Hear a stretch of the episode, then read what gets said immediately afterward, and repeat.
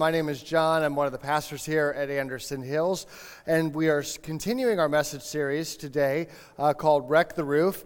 Um, it's a series where we've been talking about doing everything that we possibly can to share God's love with others, to share Jesus with others. That's what he calls us to do. Uh, it's based, of course, on the story of when the, the some friends brought their friend who was paralyzed to Jesus, and they literally opened up a hole in the roof and dropped him down so that he could get to Jesus and be healed. And we should have that same kind of passion in our lives for sharing Jesus with others. Because, you know, I believe what that Jesus is who he says he is. He says that he's the way, the truth, and the life. Nobody comes to the Father except through him. Meaning that if we don't have Jesus in our life as our Lord and our Savior, that spiritually that we are lost, that we're far off from God. I don't believe that Jesus is just one of many great ways to the Lord. That's not what the Bible says. It's not what Jesus himself claimed to be. And so I believe that it's important for us to share our faith with others, to be inviting others, uh, because it's really a matter of eternal life and eternal death. It's a very significant thing.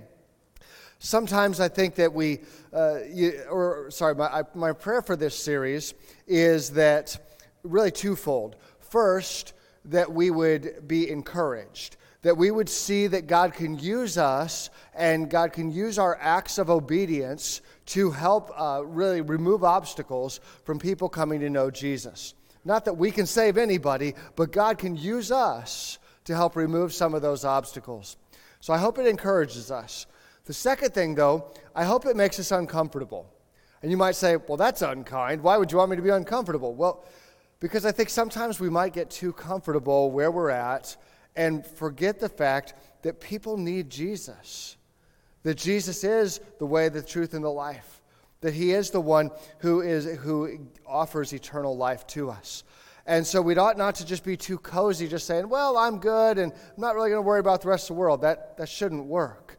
If we believe that people are lost without Jesus, that should really uh, inspire a lot of passion in us to share Jesus with others. Let me give you an example. I want to introduce you to a boy named Ayub. Ayub lives in Africa. Um, the time of this picture, he's four years old. And Ayub uh, had a job along with his siblings, and that was to watch over the family's livestock. Very, very important job, as this livestock is a key part of the way that they have enough food. Uh, they live in a fairly remote village uh, where there's not a lot of other people around, certainly no big city and lights and all of these kind of things. And they're surrounded uh, by uh, African wilderness, um, the bush there where there's jackals and hyenas and all sorts of bad stuff out there that a four-year-old should not be wandering around by himself in. Well, one night, they were getting ready to bring the animals in, and a storm came up.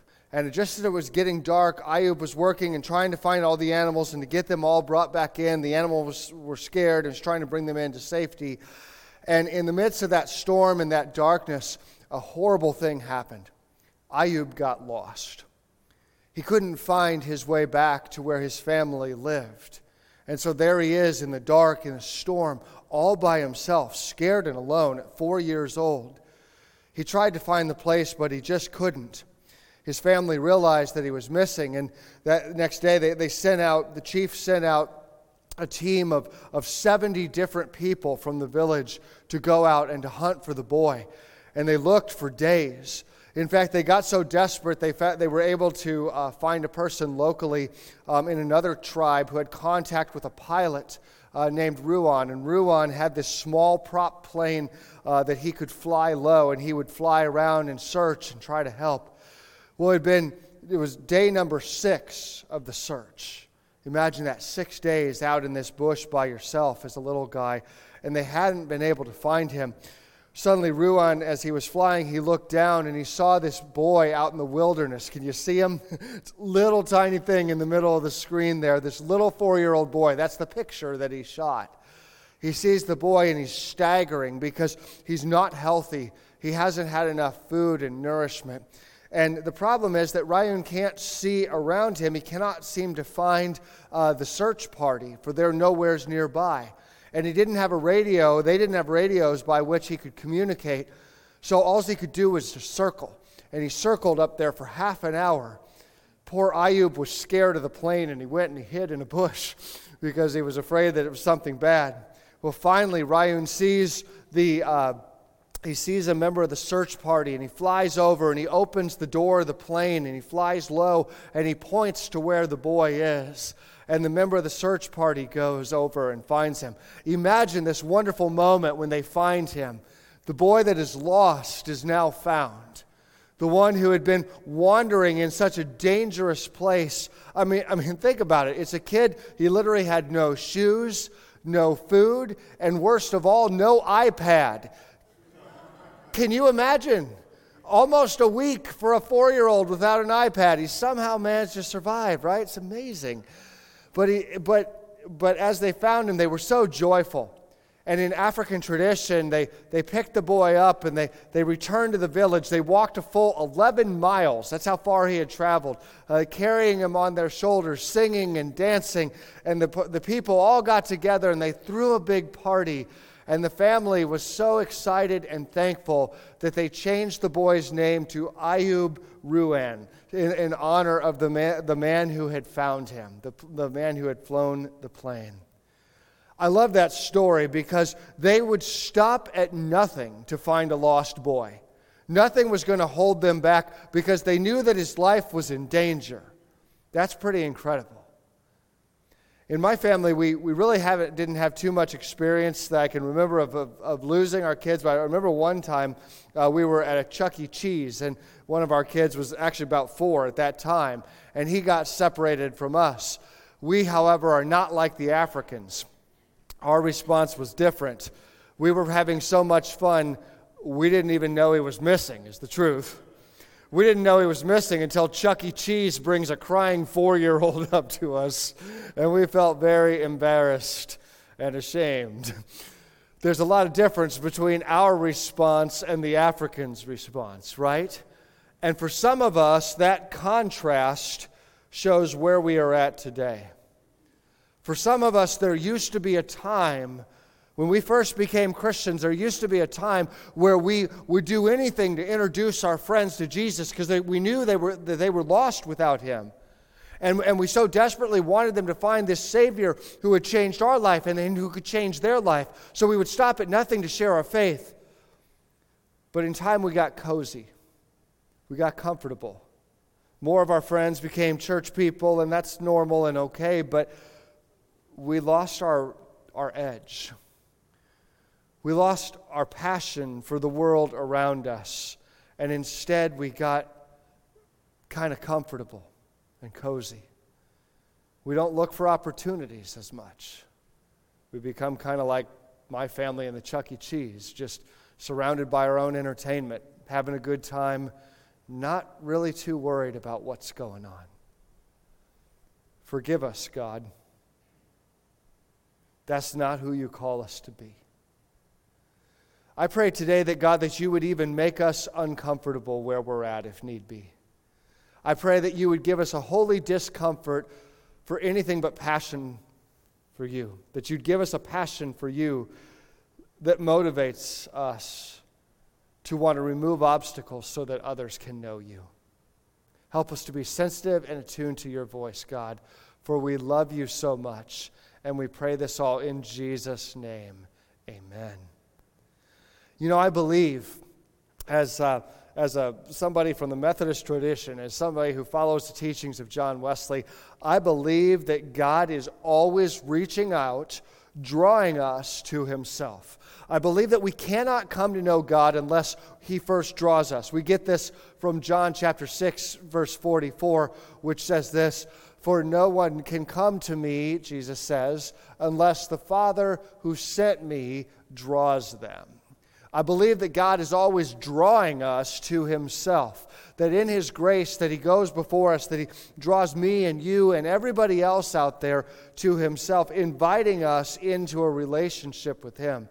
I believe that, that God is at work, that God is wrecking some roofs, if you will, so people like you and me and others can come to know faith in Jesus. And I know for some of us, we believe this, and we've been praying for the lost for a long time. Many of you, you've been praying for your kids or your grandkids. You've been praying for your coworkers. You've been praying for other friends and family members. And honestly, you haven't seen a lot of results lately. And maybe you're getting discouraged. Maybe you feel maybe you feel ready to quit or to give up. You say, ah, it's it's not worth it. I must be doing something wrong. I must not be spiritual enough. Don't quit. Don't give up. Because I bet for the majority of us in this room that many people prayed for us long before we became followers of Jesus. And maybe at times in our life we got off track, and we had become a follower of Jesus, but we got off track, and many other people prayed for us that we would return to the faith. Maybe there are people praying right now for you. Maybe that's why you're here today. Friends, we must never stop in this work. We must never stop praying. We need to have the heart of our Heavenly Father. Remember the story of the, the prodigal, right? The one who had ran off to the far country. He squandered his father's wealth. Finally, with nothing, he comes home desperate, ashamed, pathetic.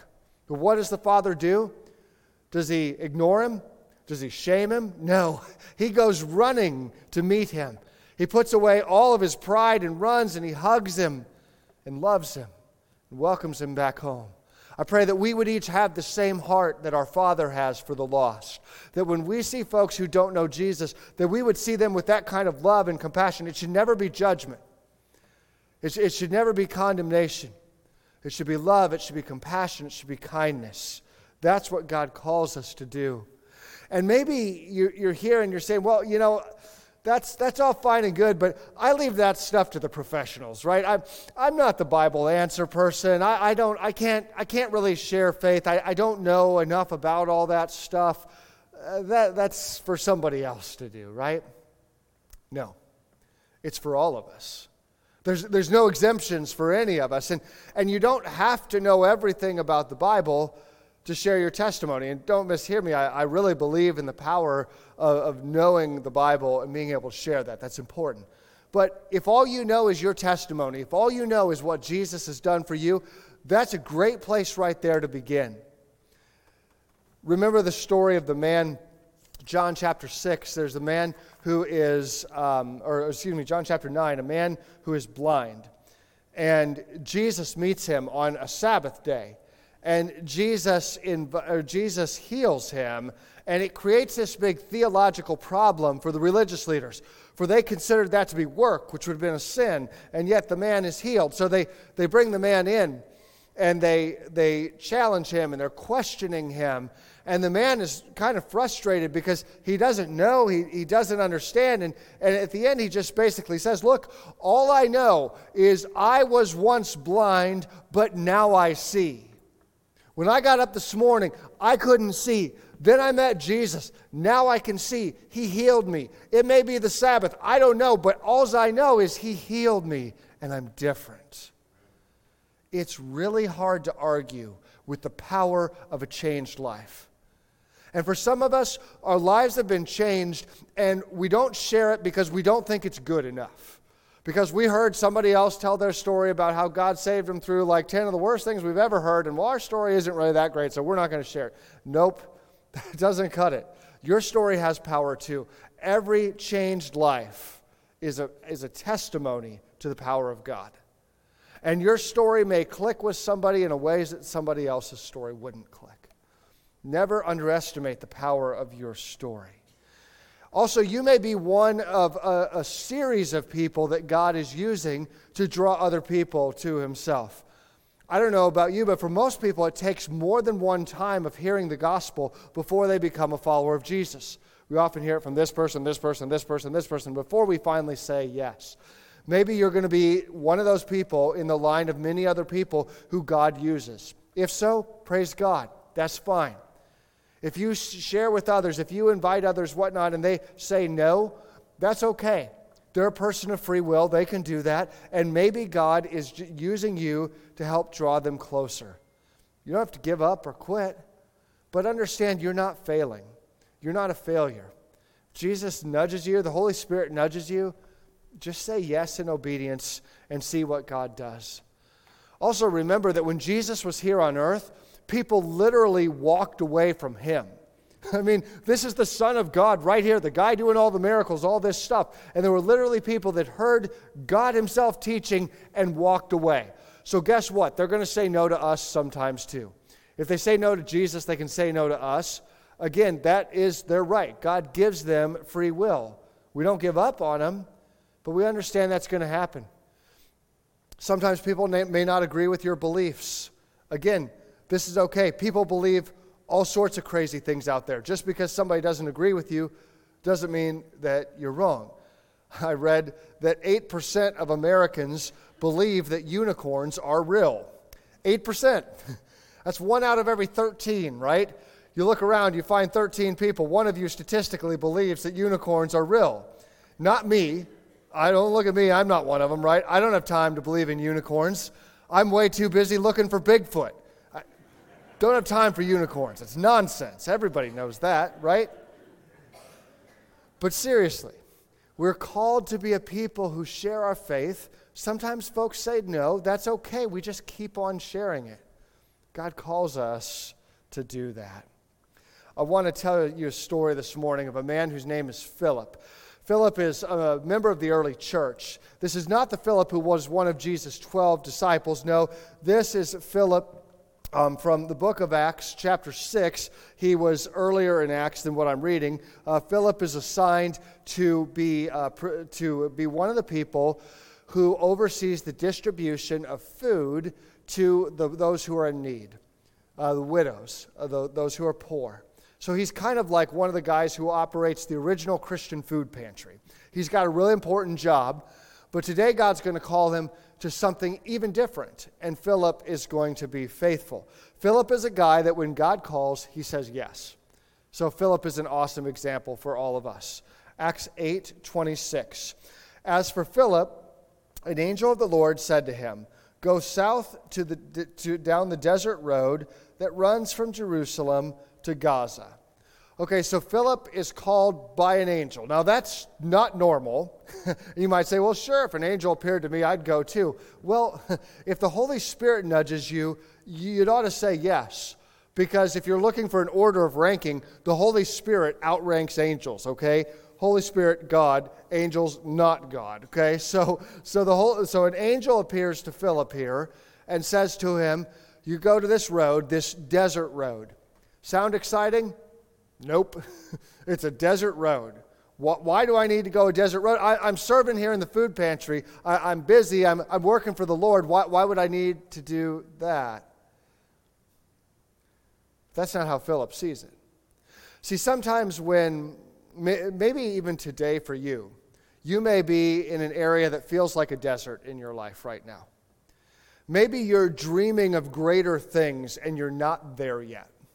Maybe you're in school and you're just waiting to be out there doing what you're called to do. And you're like, ah, I just I can't do anything yet because I haven't graduated. Or, or maybe for you, you're waiting for the right relationship to come along.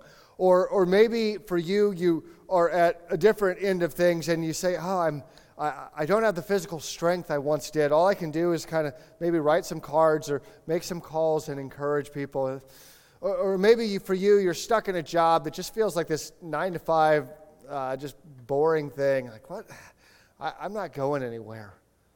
Or maybe you uh, you stay at home with the kids, right? And you're like, man, my life is just like diapers and tantrums and all this, and I uh, I, I can't I can't serve the Lord. Friend, you may feel like you're in a desert, but if God's got you in a desert, it's exactly where you need to be. Don't look down on that. For we're going to see that God's going to do great work in a desert through Philip today. And God may have you exactly where he needs to be, where you need to be.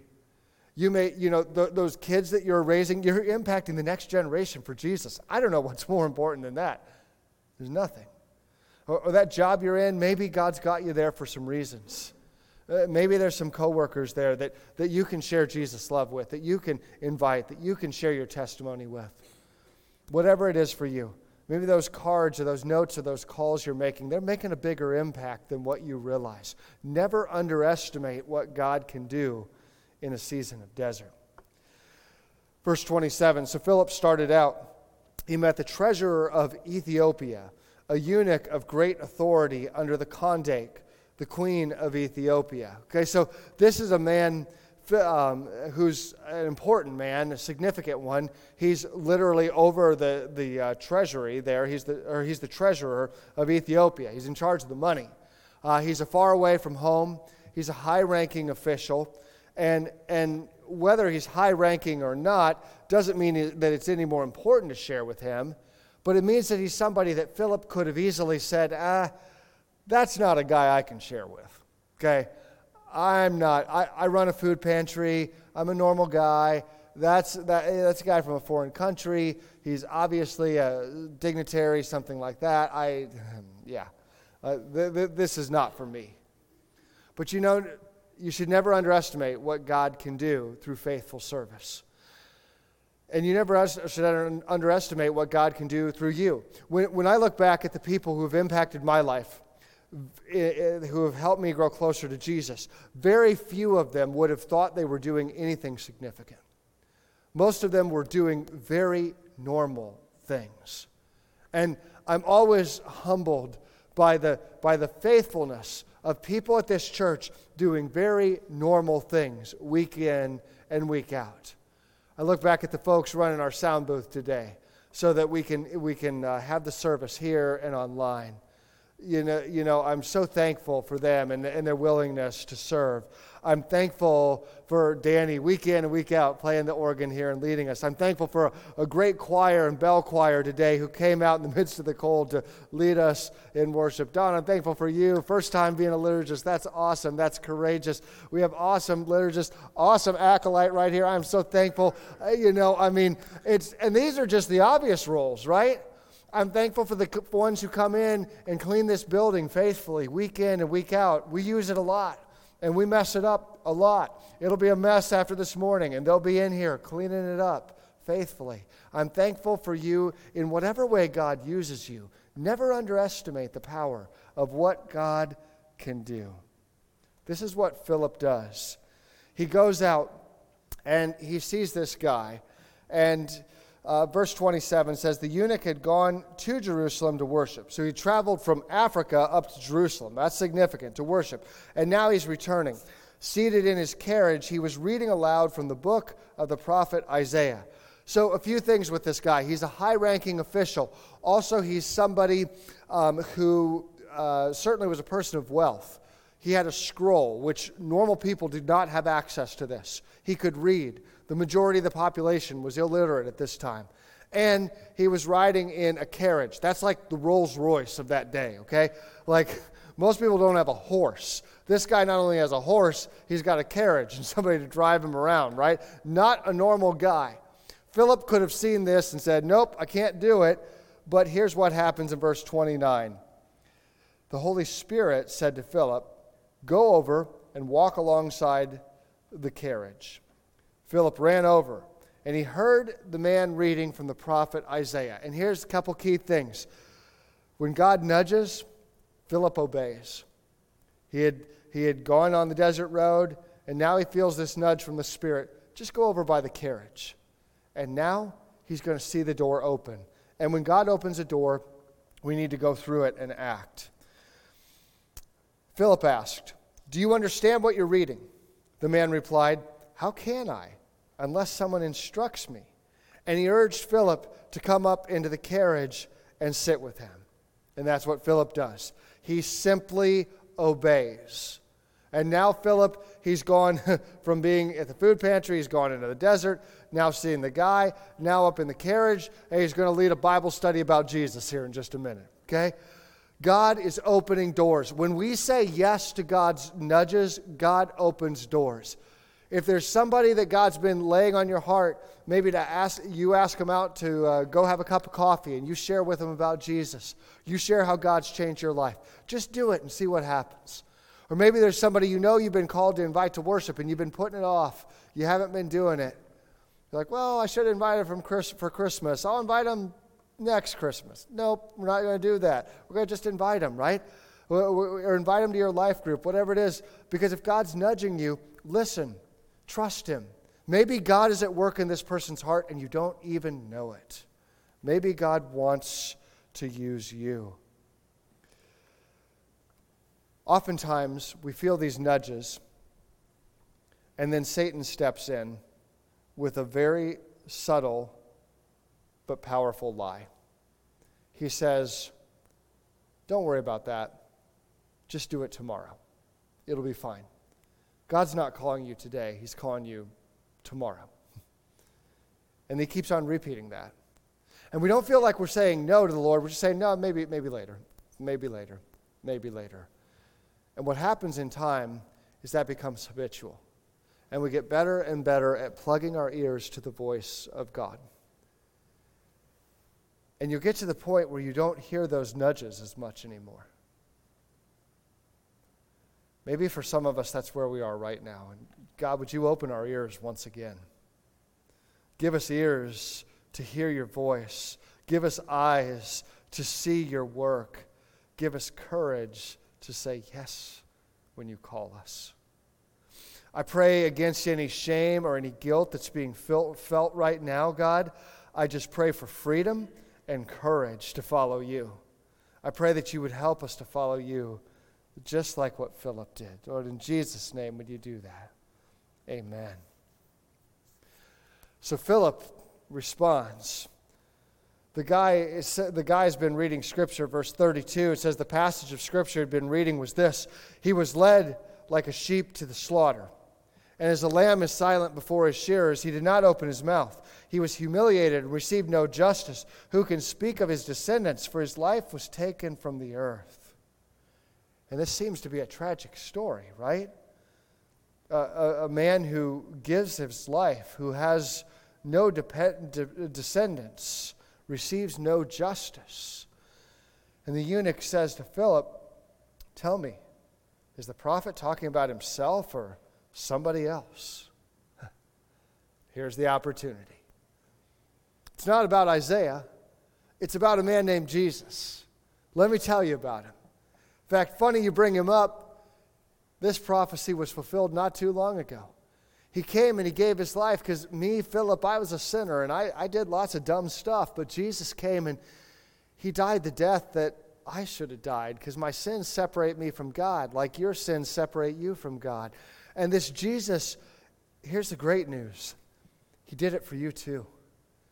And what I'm experiencing, you can experience. You can give your life to him. You're, you're so close. I know you're seeking the Lord and you're wanting to know him. And I sense that he's been talking to you and been opening doors. Won't you give your life to him today? Verse thirty-four, beginning with the same scripture, Philip told him the good news about Jesus. As they rode along, they came to some water, and the eunuch said, look, there's some water. Why can't I be baptized? Best question ever, right? So they he ordered the carriage to stop. They went down into the water, and Philip baptized him. When they came out of the water, the Spirit of the Lord snatched Philip away. The eunuch never saw him again, but went on his way rejoicing. Meanwhile, Philip found himself further north at the town of Azotus. He preached the good news there and in every town along the way until he came to Caesarea. Why did God snatch up Philip? I'm not sure. I baptized a lot of people. I've never had that happen before, right? Maybe it was to show the eunuch that it's not about Philip, it's about Jesus. Maybe that's why. Maybe it was because he had obvious business for Philip to be doing and time to keep on moving, Philip. We're not done. That's great. You shared the story. Now go on and do it with some other people. I don't know, but what I love is that when God speaks, Philip says yes. He's a man of obedience and courage, and that's who we should be too. We should be people of obedience and courage because you never know. You never know how God is going to move. You never know when you feel that nudge from the Spirit. You don't know what God's been doing in that person's life. You don't know how many other people have been sharing. Or you don't know what God's trying to set up and he's going to use you to be the setup person for. You don't know. So why not say yes to Jesus? There's many people in our church that do this really well. I want to share with you a story of one of them, Sue Black. Um, she, when she hears the Lord leading, she says yes so many times. And, and I want you, as you listen to this story, listen for her faithfulness, but also listen for just the simplicity of what she does.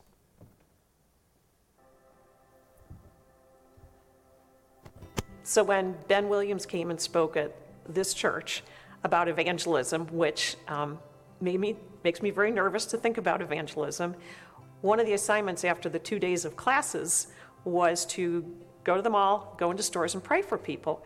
So I prayed for a young woman, um, and um, she later said to me after we prayed, she got rather emotional, and she said, uh, my mom just died a few days ago or a few weeks ago, and so that was really impactful for her.